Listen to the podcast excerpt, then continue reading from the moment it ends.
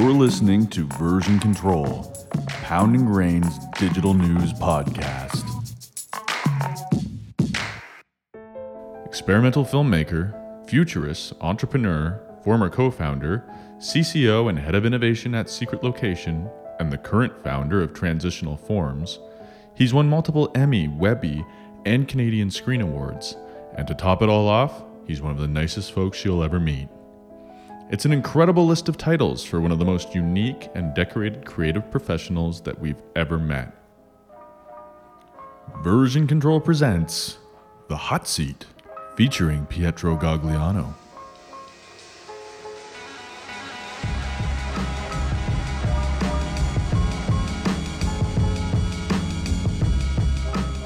from a creative standpoint, like trying to craft that story and that message and those shots in the shortest, tightest format. Mm, that's like, yeah. I don't know if I've that. cracked that code. Very few people do, actually. It's very difficult. Yeah, I guess that's the golden news. Yeah. Those Is, is that where you winners. started too in, in short filmmaking? Um, I guess uh, when I was a kid, yeah. Yeah. But but I, I, I kind of when the internet came out, I kind of dove deep into web design and, Yeah. and graphic design, um, and left filmmaking until I uh, joined. Just before I joined Secret Location, I started to uh, dabble in uh, motion motionography, and then uh, I was I was wanting to make interactive music videos. Yeah. Uh, that was my thing. And then uh, met James, and he wanted to do um, uh, interactive entertainment. And I'm like, okay, yeah, f- filmmaking, sure, let's do it. Yeah. Um, so that's when I dove back in. Because yeah, I remember when we first met. Like that was we we were kind of working with you guys on like the sort of the branding commercial side of it, but then when you kind of like opened our eyes to be like, well, this is the other stuff you can do on the internet, and Right, yeah. like you guys were showing us like the Big Brother stuff you were doing at the time, which was incredible. Oh yeah, Um, and what was the other one that just like blew me away? Oh, it was the um, the the ROM AR thing. oh yeah, yeah, that was a good one. Yeah, uh, I remember doing like like Andy took me there to kind of do it, and I was like, this is this is bonkers. Like Yeah. what, what you're able to do with these things now. So because like when we were looking when we were working with you guys, we are like, let's just make a cool website, and it's like it just goes so far beyond that. Yeah, totally. Yeah. And it, it- it's kind of uh, a bit of uh, trend hunting at the same time, Yeah. where you're like, what's novel, what's cool, what what produces the most amount of magic Yeah. uh, to the to the user or consumer. But um, but then that's like the the creative uh, juices flow at that point too. Yeah. And I'm, Nick and I are always talking like he's like, oh, it's so hard to get stuff made, but it's like it doesn't have to be like a film. It could be anything. We were talking about video games the other day. Yeah. Like you can a good story can make its way into any medium, which is exactly. exactly kind of what we wanted to chat with you about today, yeah, right? It's all storytelling. Yeah. yeah. Is that kind of where your background lies too? Like other You than know- a- and design, like design for sure like i have an education in design but and uh, and more of a background in like fine art when i was a kid Mm. uh, like just general creativity sculpting. yeah like like i took i took uh, um, one of the best years of school in, in my life was my first year of college where i just took a general arts course and got to do sculpting and Yeah. and uh, and design and painting and drawing it was amazing um, so yeah fine arts background uh, but then storytelling is just something that i'm really just diving in deeper and deeper and deeper now That's awesome. um, yeah. yeah, and I was trying to avoid it at first because it's sto- everybody's a storyteller now, and the amount of resumes that would come to my desk, and like, storyteller. Like, Mm. Yeah, I can imagine. bullshit. Tell me a story. um, yeah. What what type of stories resonate with you in that case? I'm obsessed with the systems of storytelling. So, um, if a story resonates, I want to dissect it and find out why, and like what the what the structure is, what the patterns are, and then uh, and then just yeah, sort of reverse engineer it and figure out why it resonates. So it to me, it doesn't really matter um, if it resonates or not. It's how it resonates, and uh, I love that shit. What was the first one that you watched and you're like, this is cool from an audience perspective, but I want to dive way deeper into this. There's there's there's a story to this story. Um, I'm sure there were many as a kid. Again, short films was a was a medium that I just loved. My dad would bring home like National Film Board uh, shorts or like um, you know uh, the they would release Oscar award winning short animations on VHS and he'd bring those home from the library. He was a teacher. And so I would just, I would love watching those because it taught me about wit and pacing and structure and storytelling uh, unknowingly. Um, so there's, there's probably a couple of them that, that I could rhyme, rhyme off, but um, I was really, uh, as a design student, I loved uh, Stefan Sagmeister's work um, and uh, Michel Gondry's work mm-hmm. because you could see the process uh, in the story that they're telling, even if it's a poster, you could see the process in the final piece. And mm-hmm. I, I, mm-hmm. just, I, I, love seeing the backstory to things uh, in, in the final product. Yeah. So that obviously made its way into you kind of going into design as a profession at some point. Yeah, for sure. Yeah. yeah. Well, and you know, I was an, I wanted to be an artist growing up and then uh, I don't know if I just like listened to society too much, but it was like, how are you going to make any money being an artist? Uh, I had a Sicilian grandfather that was always like, "No, look, your dad's an artist, and look at him." um, uh, yeah, m- both my parents were teachers, uh, for the record, but I-, I, wanted to be an artist, and then I just um, really saw graphic design, and the birth of the internet was like huge at that point, and uh, just dove. Part of me dove headfirst into design and uh, branding and, and interface and stuff like that.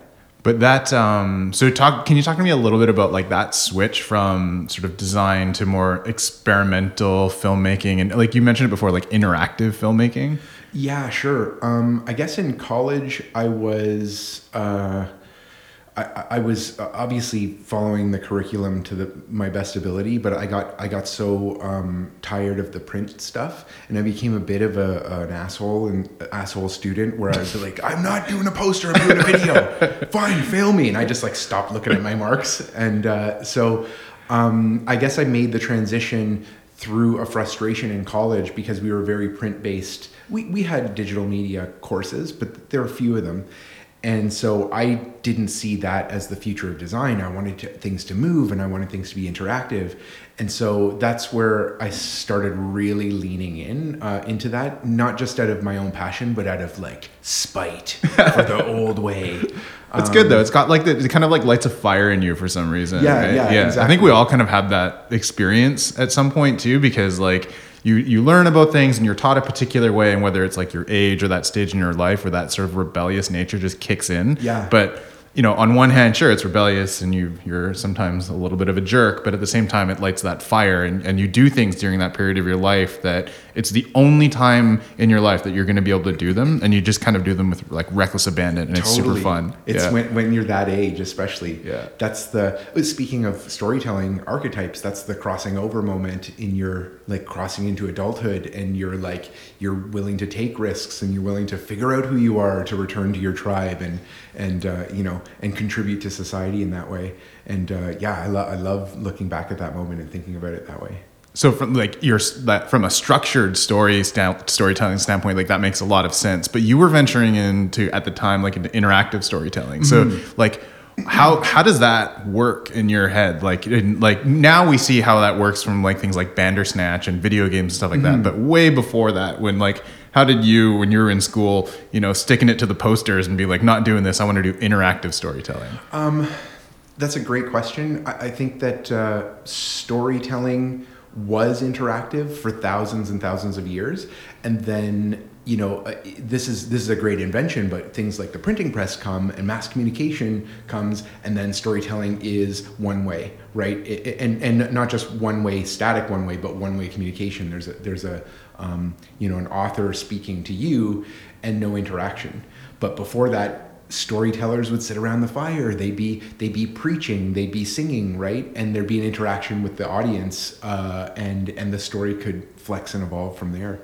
Um, so when when I think about interactive storytelling and when I started getting into it, um, I think it was just with the birth of the media that allowed for it. So you have these hundreds of years then from the printing press till you know just decades ago, where a story had to be linear if it was uh, uh if it was consumed en masse.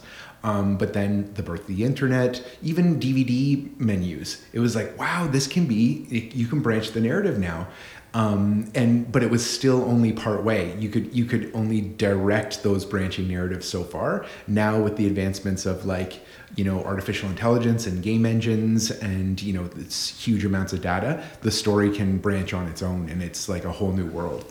Well, like the transition time, um, very easily transitioned. to what, what is transitional forms? Transition to transitional forms. Yeah, that's good. Um, a punny transition.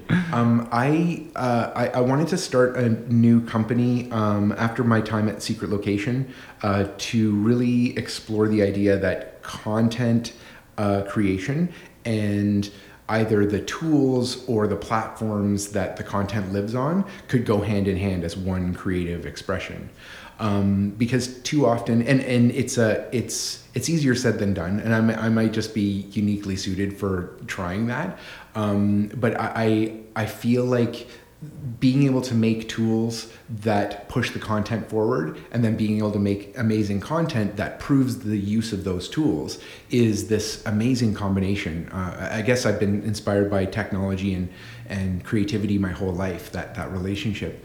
And so Transitional Forms is a studio lab that's trying to uh, create content and platforms at the same time uh, to use AI to invent the future of entertainment. That's incredible. How do you feel that gen- how, how do you feel that m- most people are um, do you feel that most people are receptive to that concept when you tell it to them or are they intimidated by it like what's what's the general reaction from a business point it's uh, it's a tough one because the world sort of I'm gonna blame the world.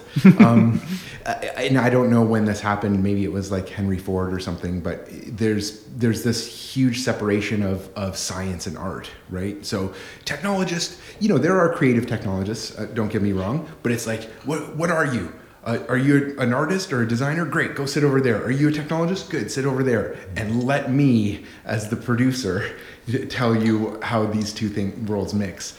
Um, and you see that in, in companies, you see that in, in the way corporations uh, uh, uh, specialize in things. So it's an uphill battle to bring those two worlds back together.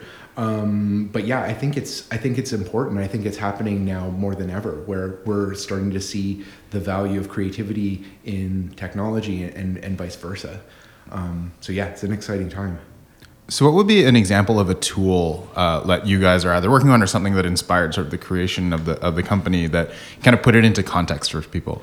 Sure. So, uh, one of the projects that we're um, uh, working on right now, we're going into production in about a month with is with the National Film Board, and it's a, a short film that's really uh, close to my heart, um, where uh, it was a concept that I, I invented um, as a result of some inspiration from short films that I watched as a kid, uh, uh ironically enough.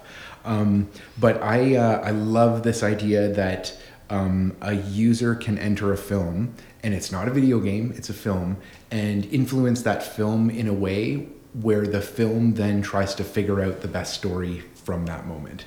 So, not forcing interactivity, not forcing pathways, just throw someone in have them explore and have a, a neural network behind the scenes going, okay, I'm going to pull the state of this world right now and I'm going to move it in this direction to tell the best story. Um, so basically, we're using artificial intelligence to try to, uh, we're trying to teach uh, some form of AI to understand the structure of story and throw you, the user, into a VR film and, and see what happens. So, are the potential constructs created on the fly or in advance?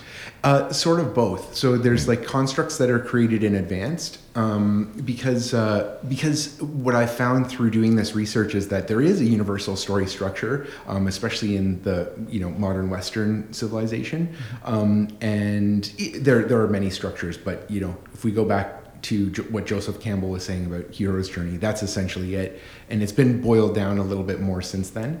But um, so that structure is in place to say here are some possibilities within this uh, quadrant of the, the hero's journey.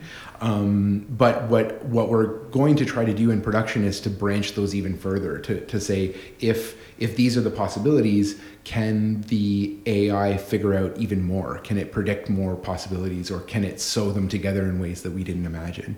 Um, not sure if that's possible yet, to be honest, but we're about to find out. But I think that's cool that you're trying, right? Yeah, thank like, you. Yeah Um, so I guess my next question is, is a weird one, but um, just the mentioning of artificial intelligence within the creative field gets a lot of people a little uncomfortable. So I, maybe just to kind of set the record straight, like how, what, what's your feeling on artificial intelligence in this in this particular type of industry? Well, I mean, if I put my futurist hat on, it's uh, it's about predicting the past in order to understand what's what's coming, and that's easier said than done. But if we take a look at the art movements in the past, um, the artists in that movement, God bless them, might be painters, right? And so they've they've practiced their craft. They can paint a beautiful portrait, and it's perfect. And then the camera comes along and the camera is rudimentary and it's clunky and it takes a fuzzy picture and the artists at that time go wait a second that's not art you're just pushing a button you're letting the machine do it now we would never see photography as not art and filmmaking and and all of these things right? So there's going to be this conflict between the art world and the creative world and something like artificial intelligence because that machine learning is going to be the next paradigm shift in creativity. It's going to change what creativity is. So there's going to be that tension there but i believe that the true artists now are the ones embracing that change like like uh, art like art art like artists do in any art movement. Mm-hmm. and that we're going to look back and go of course machines can be uh, intelligent machines can be creative. Like it, why did we think any other way? But will the human artist and the machine like coexist or is it one or the other?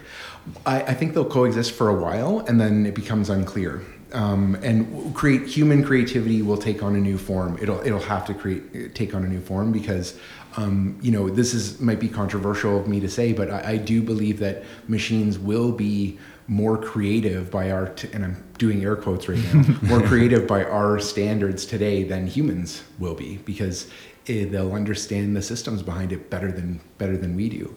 Um, but that's not to say that human creativity will die. It'll just have to change. Mm-hmm. Um, and when we're plugging ourselves into these, you know, dream machines to be infinitely creative, um, who, who's the one being creative? Is it the is it the human or the machine? I, I don't know.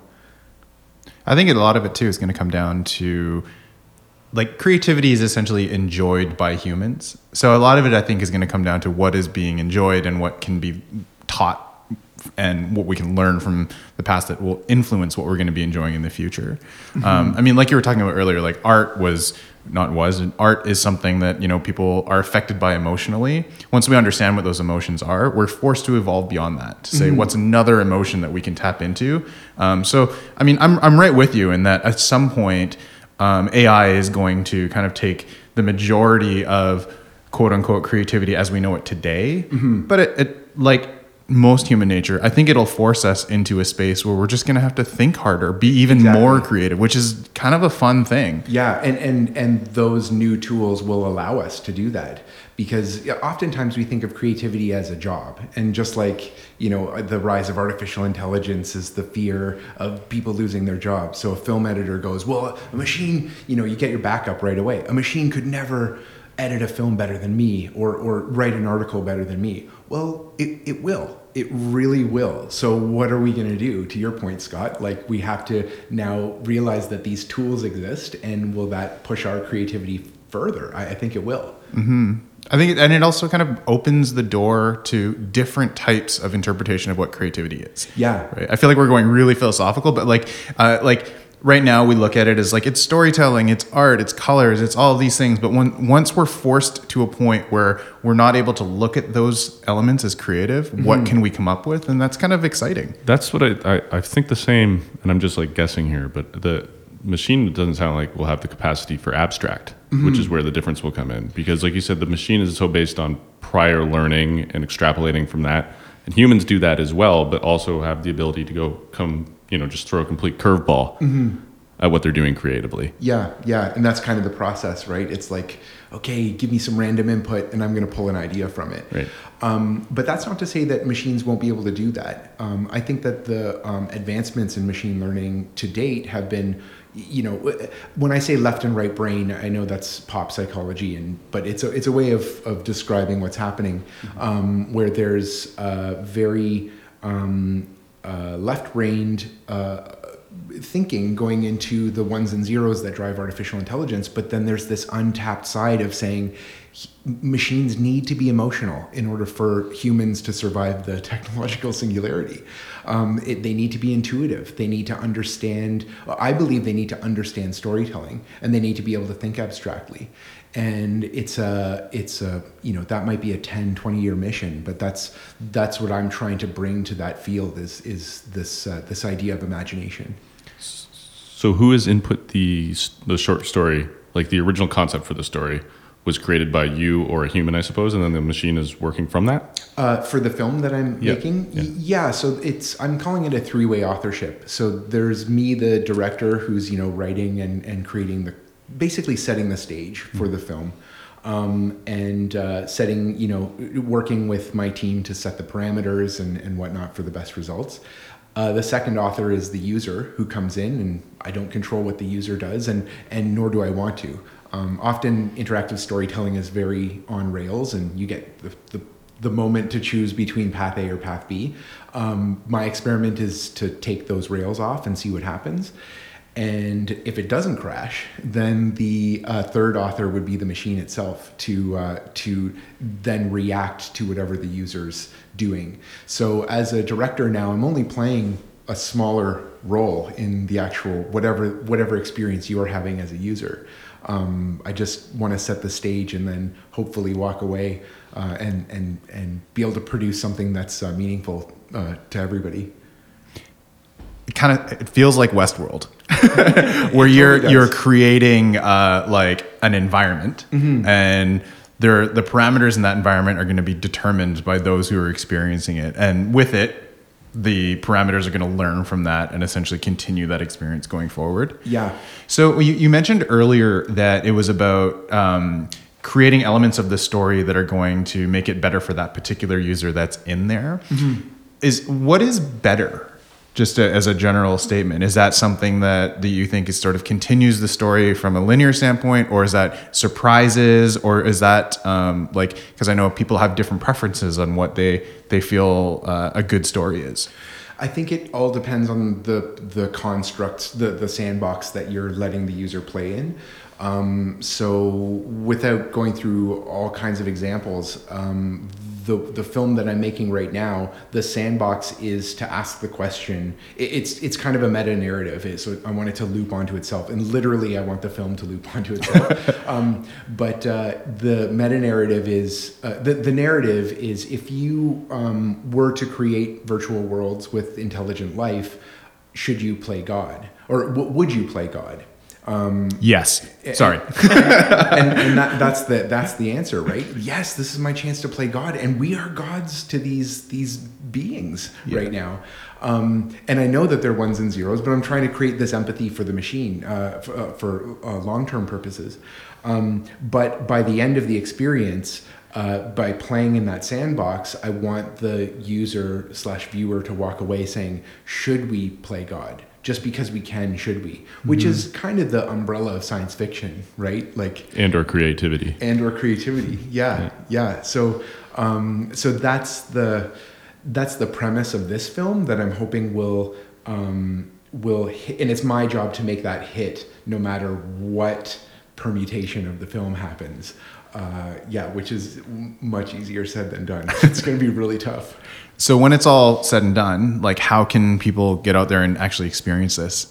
Sure. Uh, it, it'll be on. Uh, so the target is to release it on uh, VR platforms. So uh, it'll be up on Steam and in the Oculus store. Uh, we're hoping to release it on uh, Oculus Go. Um, just do a wide wide range of um, VR release, and then uh, if we can, we're going to port it to um, uh, some. Uh, like a, a mobile mobile device like iPad or something like that, or uh, allow it to be uh, downloaded from just a PC. Um, but but the the concept, and I know the VR market is is not struggling, but it's still in its uh, nascence right now.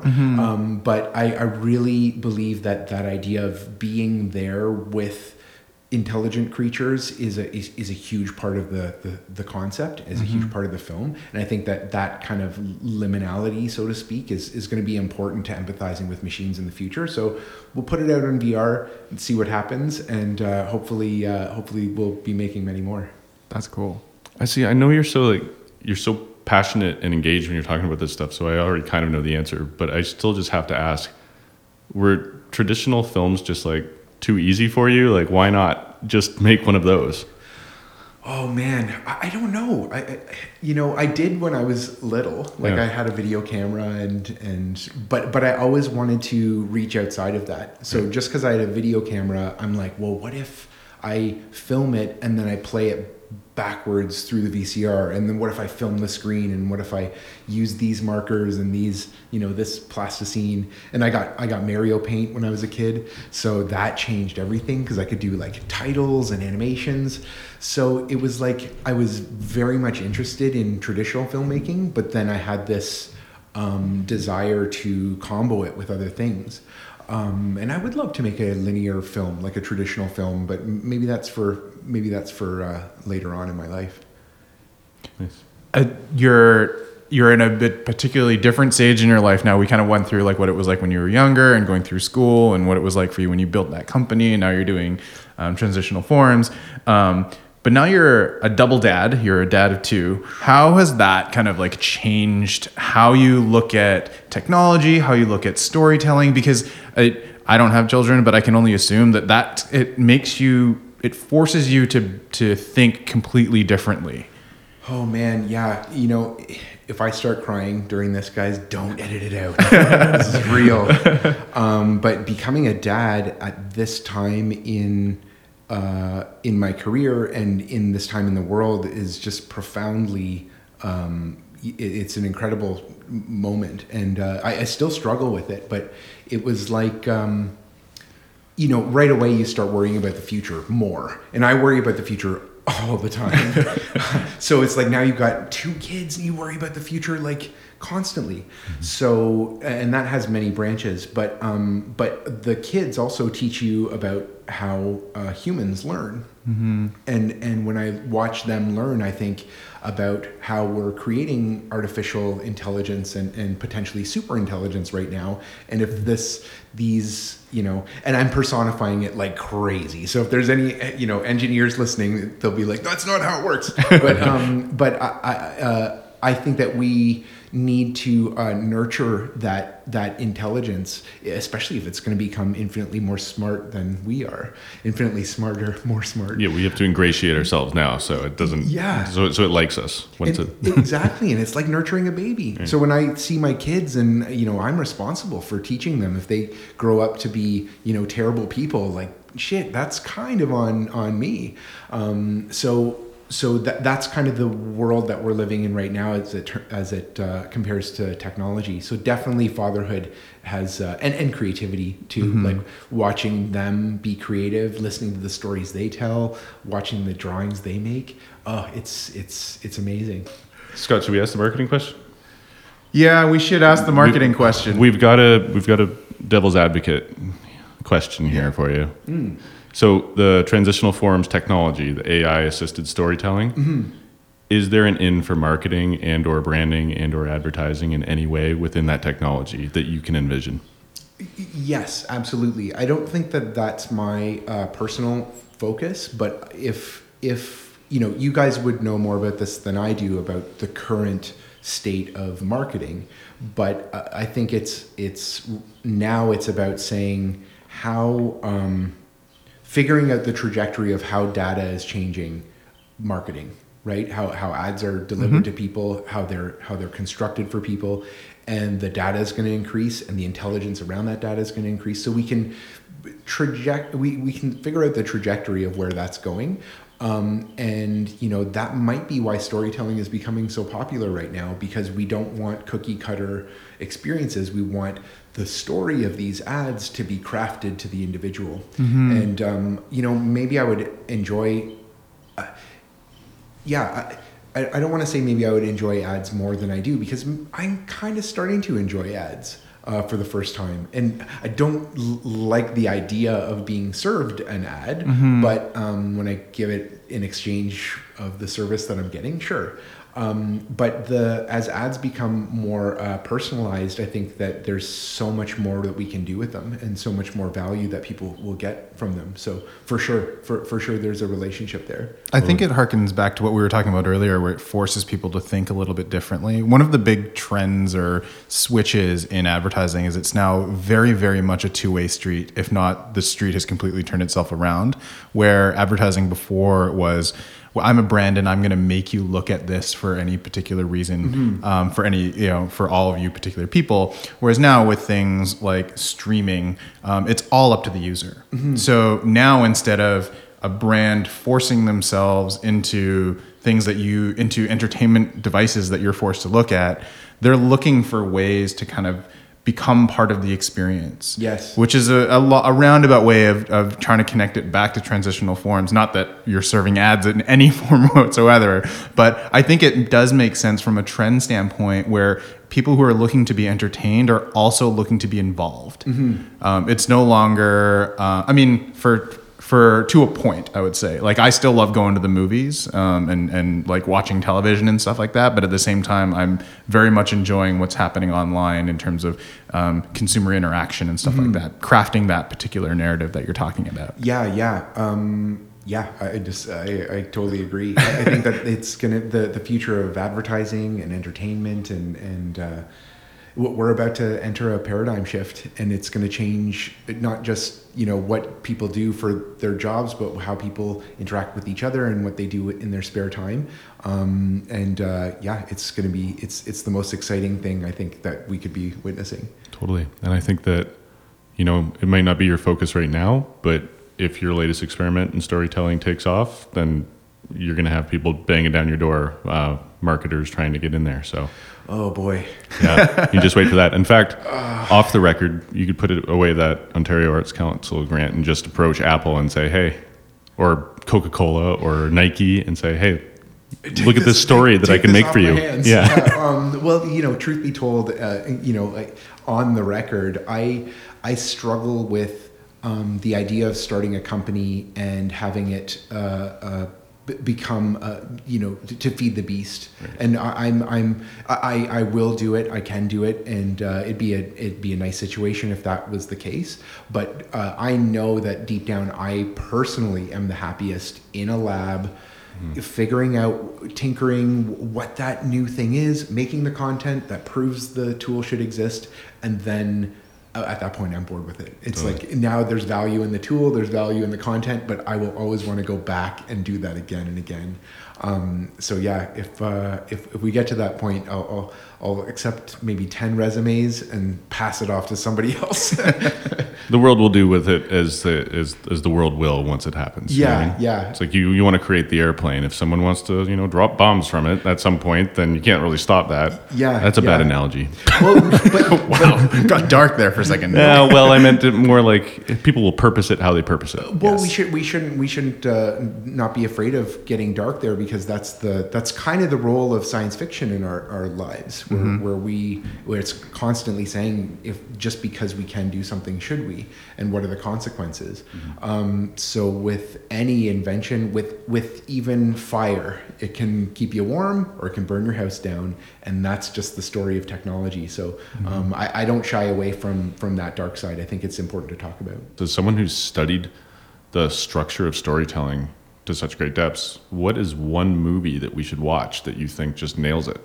I'd rather give you guys the formula to look for, and then let let the let the viewer decide, um, because it's it's really it's really hard to say. Because uh, t- to me, it doesn't matter what I'm watching, even if it's a reality TV show. If it's doing it right, follows the formula. If it's not doing it right, I, I switch it. I change the channel. Um, uh, so uh, it's it's that it's that circle of uh, of discovery and uh, and realization where you know the main character, if it's the viewer or or, or a character in the film, um, is is comfortable, uh, leaves their place of comfort uh, to cross the threshold because they they want something, they need something. Um, they encounter people along the way, friends, allies, uh, you know, the sage, and then they lose them. They're they're alone. They're it's the darkest place. They can't get what they want, and then there's a realization that what they want is different what what they actually need is different than what they wanted. So it's that moment where oh wow it was in my pocket all along, or if only I did it backwards, or it's it's in my heart. That's it was always in my heart. Uh, the truth or no. What is it? The Schwartz is in you, Lone Star. it's in you. So there you have it. It's Yeah, Spaceballs, it's- guys. It's essentially Spaceballs. It's also Children of Men, by the way. As you were saying that, I was like, Right. that's so Children so of Men. You, yeah. it's So so just pick your favorite film and see if it follows that that uh, that construct. And then at the end, the the hero, you know, he or she returns home with this new new perspective on the world that they they realize they can't control things the way they thought they could. And uh, yeah, they they come home uh, hopefully happy. Everyone lives happily ever after. Totally. And and there you have it. Your three heroes have concluded this podcast journey. Thanks for inviting me, guys. This is super fun. Yeah. Thanks so much. Thanks for listening to Version Control, the hot seat, featuring Pietro Gagliano. If you like what you've heard, don't forget to rate us on iTunes.